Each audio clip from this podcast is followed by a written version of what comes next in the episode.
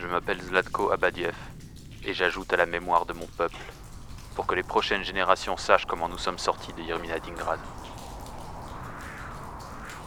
Aujourd'hui, le vent s'est levé dans les tunnels et l'eau a commencé à couler.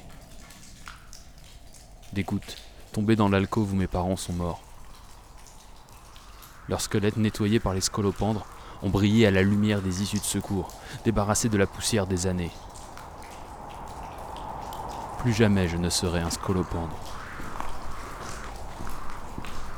Aujourd'hui, je sors des tunnels.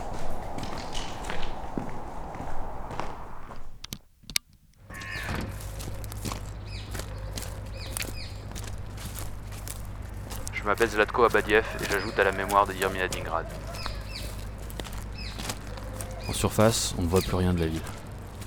Ici, près des tunnels, il y a encore des décombres, mais plus loin, euh, juste une immense forêt noire, verte, rousse, brune, à perte de vue. On devine à peine le toit de la fondation Varolhirst parce qu'un mur de séquoia se détache de l'horizon, une parfaite ligne droite à 50 mètres de hauteur. L'air est respirable, mais j'ai du mal à m'habituer au soleil, aux oiseaux. Il ne pleut pas. Ma boussole ne marche pas vraiment. Si vous trouvez cet enregistrement, deux jours de marche vers le sud-sud-est après la sortie du tunnel C54, et je n'ai toujours pas trouvé d'eau. J'ai mangé des fruits. Ils avaient l'air mûrs, mais ils avaient un, drôle de goût de viande putréfiée, un peu comme les rats des tunnels. Je m'appelle Zlatko Abadiev et je porte une boîte autour du cou. Elle, elle brille quand j'appuie dessus et je sais que c'est important de parler dedans et de ne pas la perdre quand je m'enfonce dans la forêt.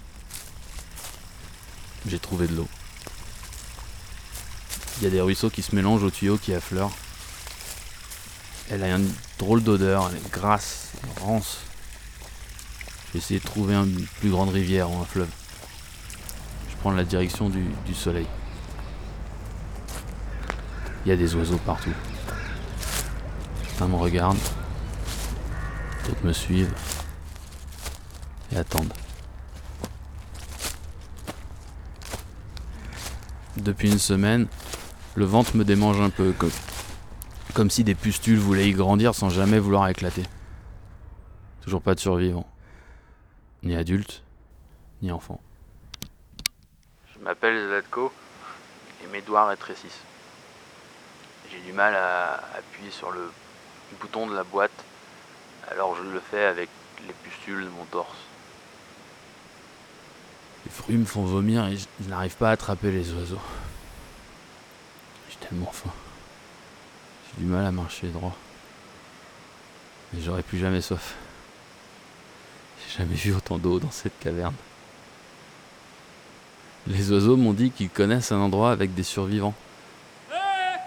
Peut-être qu'ils pourront m'aider si je les suis de l'autre côté de la cascade.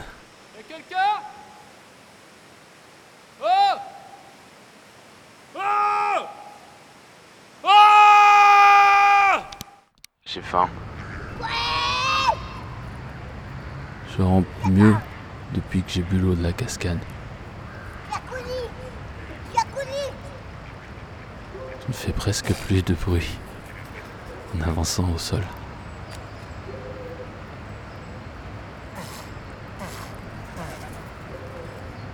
C'est bien pour s'approcher des enfants.